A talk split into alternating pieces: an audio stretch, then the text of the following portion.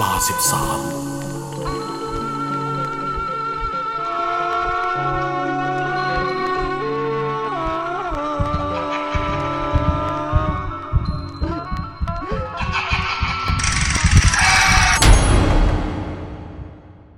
ดาว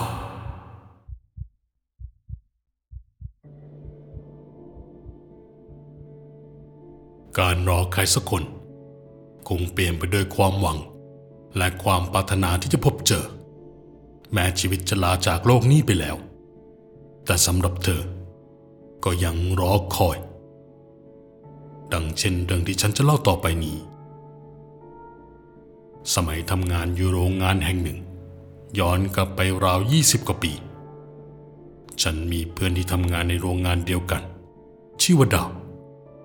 พวกเราทำงานในโรงงานแห่งหนึ่ง ที่ทำการแปรรูปอาหารทะเล เพื่อส่งออกไปขายยังต่างประเทศ ด้วยวัตถุดิบที่ใช้ต้องสดและมีคุณภาพ จึงทำให้โรงงานแห่งนี้ มีทำเลที่ตั้งอยู่ใกล้ริมทะเล ดาว เพื่อนของฉันคนนี้ เธอทำหน้าที่เกี่ยวกับการตรวจสอบความสะอาด และเช็คคุณภาพของสินค้าให้กับโรงงานเช่นเดียวกับฉัน แต่เราจะแบ่งกันทำตรวจเช็คกันคนละโซน ดยพวกเราที่เป็นพนักงานโซนใหญ่จำเป็นจะต้องหาบ้านพักที่อยู่ใกล้ๆกับโรงงานเพื่อจะทำให้ตัวเองเดินทางมาทำงานได้อย่างสะดวก ดาวก็เช่นกัน เธอได้เช่าบ้านหลังหนึ่งที่อยู่ติดกับริมทะเล และไม่ไกลจากโรงงานมากนัก ดาวมักจะมาพูดคุยถึงบ้านเช่าหลังนี้ให้ฉันฟังเสมอ เธอบอกกับฉันว่า ชอบบ้านหลังนี้มากเพราะด้านหลังของห้องเช่า ยังทำเป็นแพไม้ยื่นลงไปในทะเล เหมาะสำหรับไว้นั่งเล่น และพักผ่อนอีกด้วย แน่นอนว่าถ้าเป็นย่านท่องเที่ยวลำพังเงินเดือนพนักงานอย่างเรา ก็คงไม่มีปัญญาช่าบ้านติดริมทะเลอยู่แล้ว แต่โดยย่านนี้มันเป็นย่านที่ผู้คนใช้ทำประมงกันส่วนใหญ่ บ้านเช่าที่ราคาไม่แพงจึงมีอยู่ อีกทั้งใครโชคดี ก็อาจจะได้บ้านดีๆ เหมือนดาวกวาด้จำได้ว่าเข้ามาทำงานที่โรงงานพร้อมๆกันกับดาว โดยที่ดาวมาทำงานอยู่ก่อนฉันไม่มากนัก น่าจะไม่เกินสองถึงสามเดือน โดยดาวนั้นเป็นสาวหน้าตาดีคนหนึ่ง จึงมักตกเป็นเป้าหมายปองของบรรดาหนุ่มน้อยหนุ่มใหญ่ ในโรงงานที่ได้พบเห็น แต่เธอก็ไม่ได้สนใจใครเป็นพิเศษจนกระทั่งมีช่วงหนึ่งทางบริษัทแม่ของโรงงานที่กรุงเทพ ได้ส่งทีมช่างเข้ามาดูแลเครื่องจักรของโรงงาน เพื่อปรับเปลี่ยนงานซ่อมบำรุงภายใน สาขาจังหวัดของเรา นั่นจึงเป็นจุดเริ่มต้น ที่ทำให้ฉันเริ่มห่างๆจากการไปไหนมาไหนด้วยกันกับดาว นอกเวลางาน แต่ฉันก็ไม่นึกโกรธอะไรเธอ สาเหตุคือ ดาวได้รู้จักกับผู้ชายคนหนึ่ง ในทีมช่างชายหนุ่มคนนั้นชื่อเจด ดาวให้ความสนใจเขาคนนี้เป็นพิเศษมากกว่าชายหนุ่มคนอื่นๆ ที่มาจีบเธอ อาจเพราะพี่เจดเป็นคนพูดจาไพเราะและหน้าตาดี จึงทำให้เป็นที่หมายปองของสาวๆในโรงงานเช่นกัน แต่ไม่นานเจดก็แสดงความสนใจในตัวดาว จนคนในโรงงาน ใครๆก็รู้ว่าสองคนนี้กำลังจีบกันอยู่ ไม่นานทั้งสอง ก็มีความรักให้แก่กัน เจดคบหากับดาวยังเปิดเผย เพียงเวลาไม่เกินหนึ่งเดือนให้หลัง ทั้งสองคบหากัน พี่เจก็ถึงขั้นย้ายเข้าของ ออกจากบ้านพักช่างในโรงงาน มาอยู่ด้วยกันกับดาวที่บ้านเช่าของเธอ และพวกเขาก็ใช้ชีวิตอยู่ด้วยกัน เหมือนเช่นคู่รักอื่นๆ นั่นจึงทำให้ดาวห่างจากฉันและเป็นเพื่อนในโรงงานคนอื่นไป แต่แล้วโชคชะตาก็ขาดจะเล่นตลกกับดาว ดาวมีความสุขได้เพียงไม่นาน ก็มีเรื่องราวให้ต้องกังวลใจ เพราะบริษัทแม่ทุงเทพ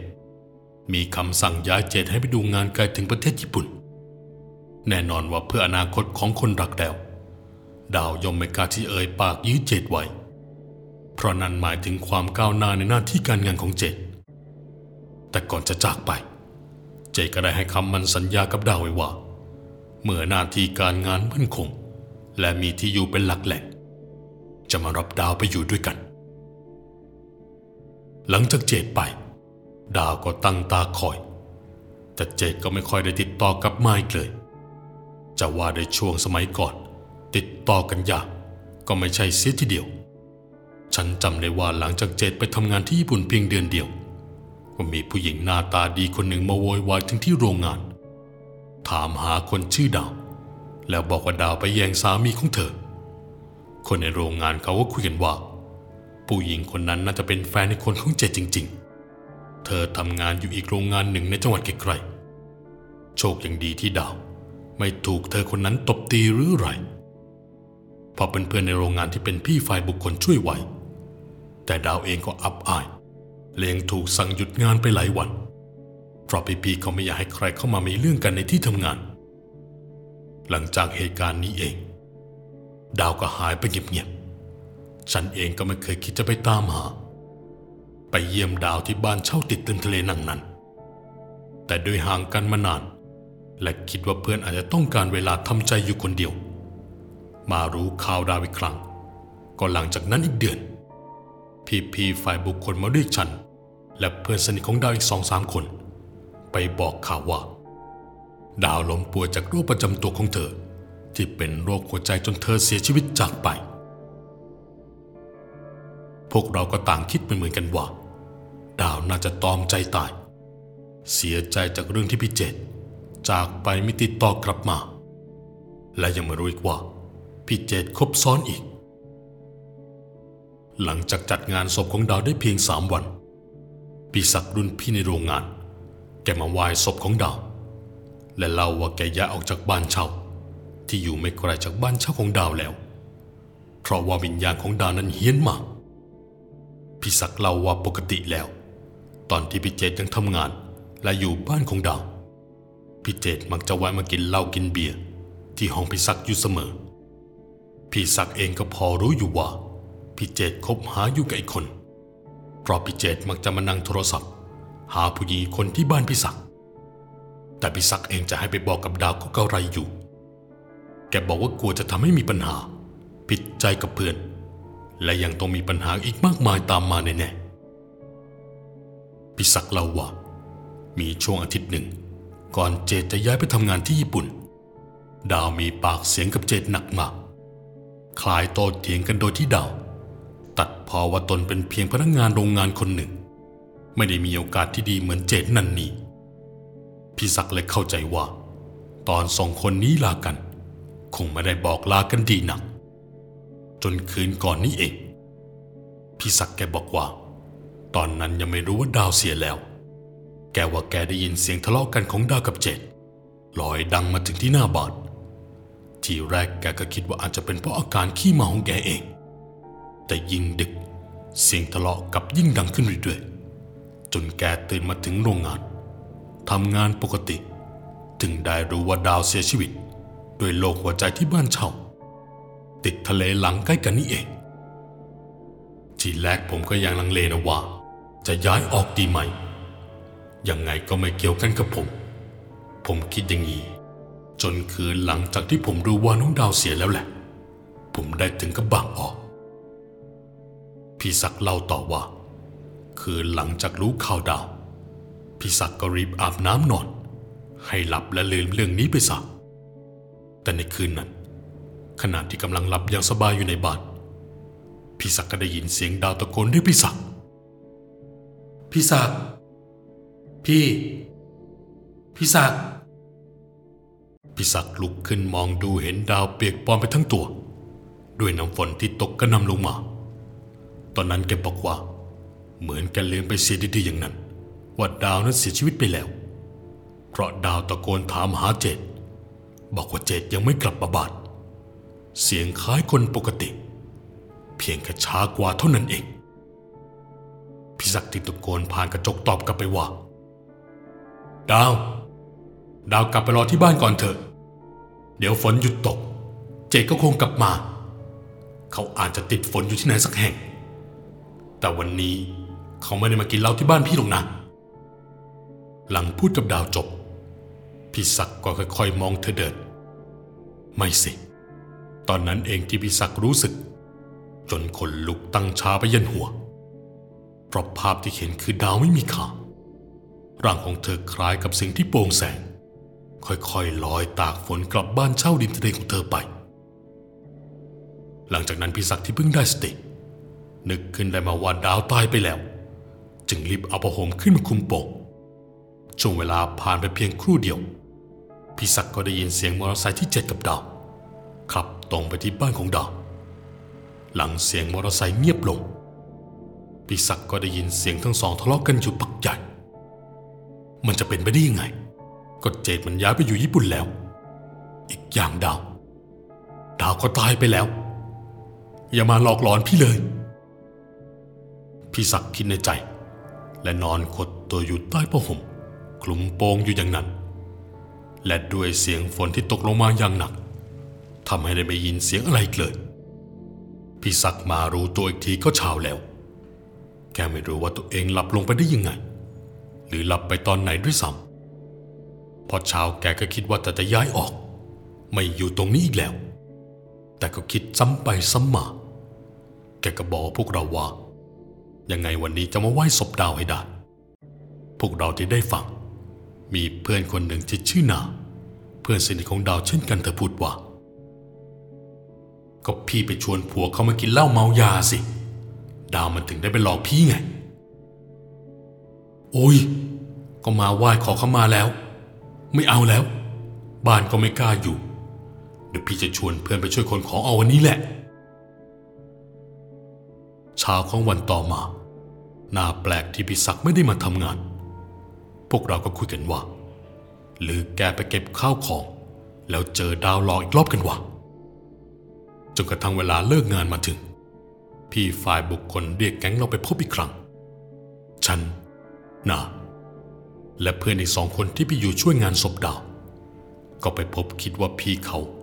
อาจจะมีรายคอยช่วยเรื่องงานศพดาวเพิ่มเติม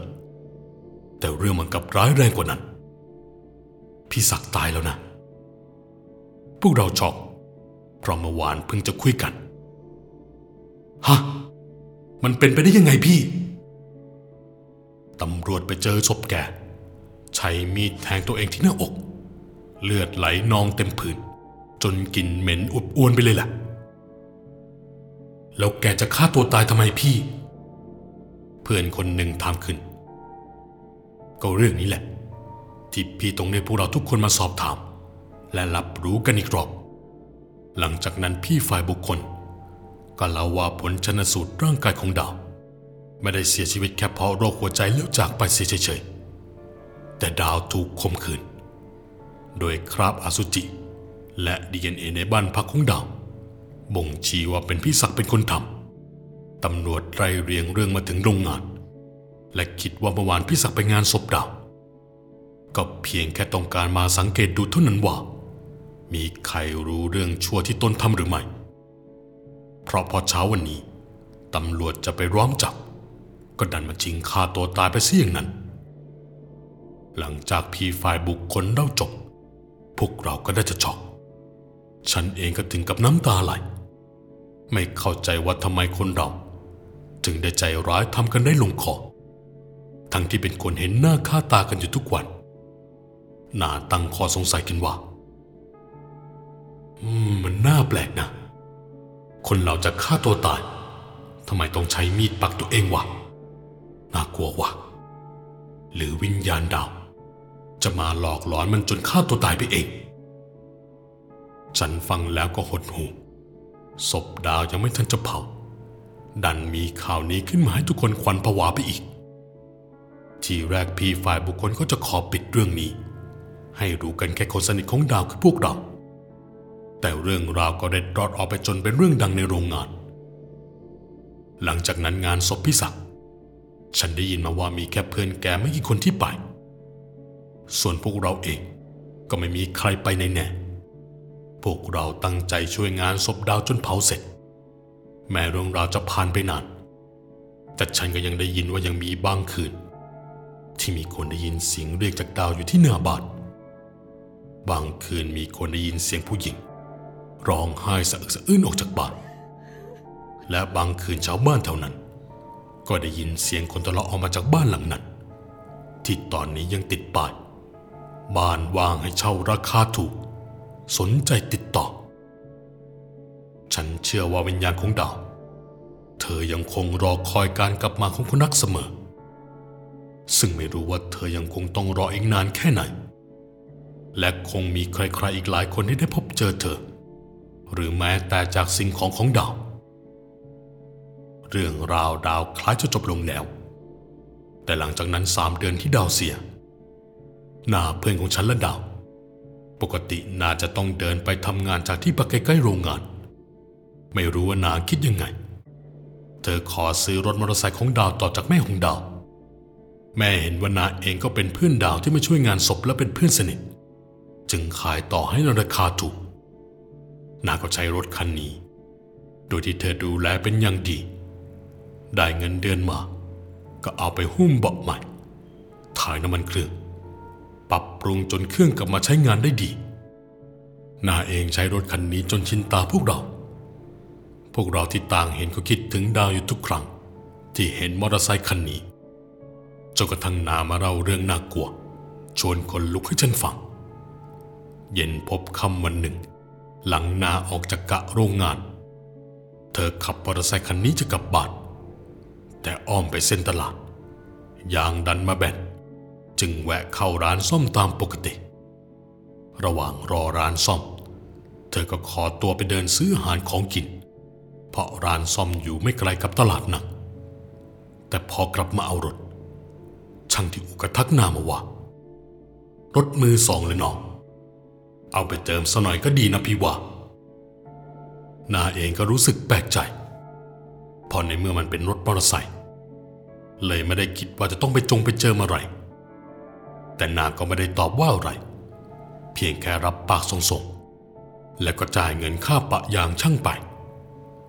เวลาผ่านไป นาก็ลืมเรื่องที่ช่างคนนี้ เตือนให้เอารถไปเจิม คืนหนึ่งที่นาเอารถไปจอดไว้ที่บ้าน หลังเข้านอนอยู่ในมุ้งบ้านเช่าแล้ว นาได้ยินเสียงหมาจรจัดที่อยู่บริเวณแถวบ้านพากันเห่าหอนตรงที่นาจอดรถไว้หน้าบ้านไม่ไกล ทีแรกนาก็ว่าจะปล่อยผ่านแต่มันเห่าหอนต่อเนื่องไม่ยอมหยุด นาจึงออกไปไล่หมาที่มาเห่าอยู่ที่หน้าบ้าน เพราะมันส่งเสียงดังรบกวนจนนอนไม่หลับ เช้าวันรุ่งขึ้น พื่อนบ้านหลังติดกันไม่ไกลมาถามนาว่า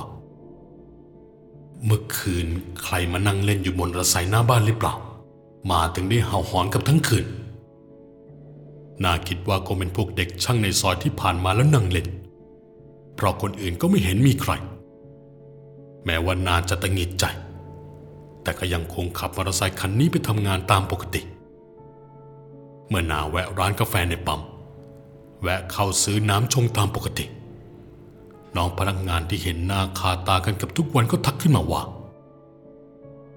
อ้าว แล้วเพื่อนพี่คนที่ซ้อนท้ายไม่ลงมาด้วยเหรอนาตกใจ รีบหันมองไปที่รถพร้อมกันกับที่น้องพนักงานคนเดิมยังถามไม่ทันขับขับ แต่นาก็ไม่เห็นว่าจะมีใครอยู่ที่รถ และน้องพนักงานคนเดิมก็พูดขึ้นมาอีกว่า อ้าว ไปไหนแล้ว สงสัยคงจะตาฝาดนาเริ่มเอะใจและไม่สบายใจแปลกๆ แต่ก็คิดว่าตนซื้อรถคันนี้ของดาวมา โดยที่ไม่ได้ไปขอมา หรือได้มาโดยไม่ดี จึงไม่น่ามีเหตุผลที่ดาว ต้องมาหลอกล้อนเธอเลย ในตอนเย็นหลังเลิกงาน นาใช้รถมอเตอร์ไซค์คันนี้ ขับไปกินเลี้ยงกับแก๊งเพื่อนที่ร้านหมูกระทะซึ่งก็มีฉันไปด้วย เมื่อมาถึง ฉันเป็นคนออกเดินมารับนาที่หน้าร้านเพราะร้านหมูกระทะนี้ค่อนข้างใหญ่ พอนามาถึงที่โต๊ะหนึ่งในเพื่อนที่นั่งอยู่ก่อนแล้วก็พูดขึ้นมาว่า นั่งก่อน แล้วไหนล่ะเพื่อนแกอีกคน ที่สอนมาด้วยกัน จะได้หาเก้าอี้เพิ่ม นั่งด้วยกันเลย พูดเสร็จเพื่อนคนนี้ก็ลุกออกไปเข้าห้องน้ำจึงให้ฉันกับนางงง ฉันจึงถามนาว่าตกลงแกไม่ได้มาคนเดียวเหรอ บ้านะฉันก็มากับใคร ไม่มี นาตอบฉัน คลำวันนั้นหลังทานหมูกระทะกันเสร็จ ทุกคนก็จะกลับบ้าน ฉันมารู้จักนาที่หลังว่า วันนั้นคือวันที่นาเจอดี ในขณะที่นาขับรถกลับบ้านคืนนั้น บนถนนค่อนข้างมืด มีเพียงแสงไฟหน้ารถ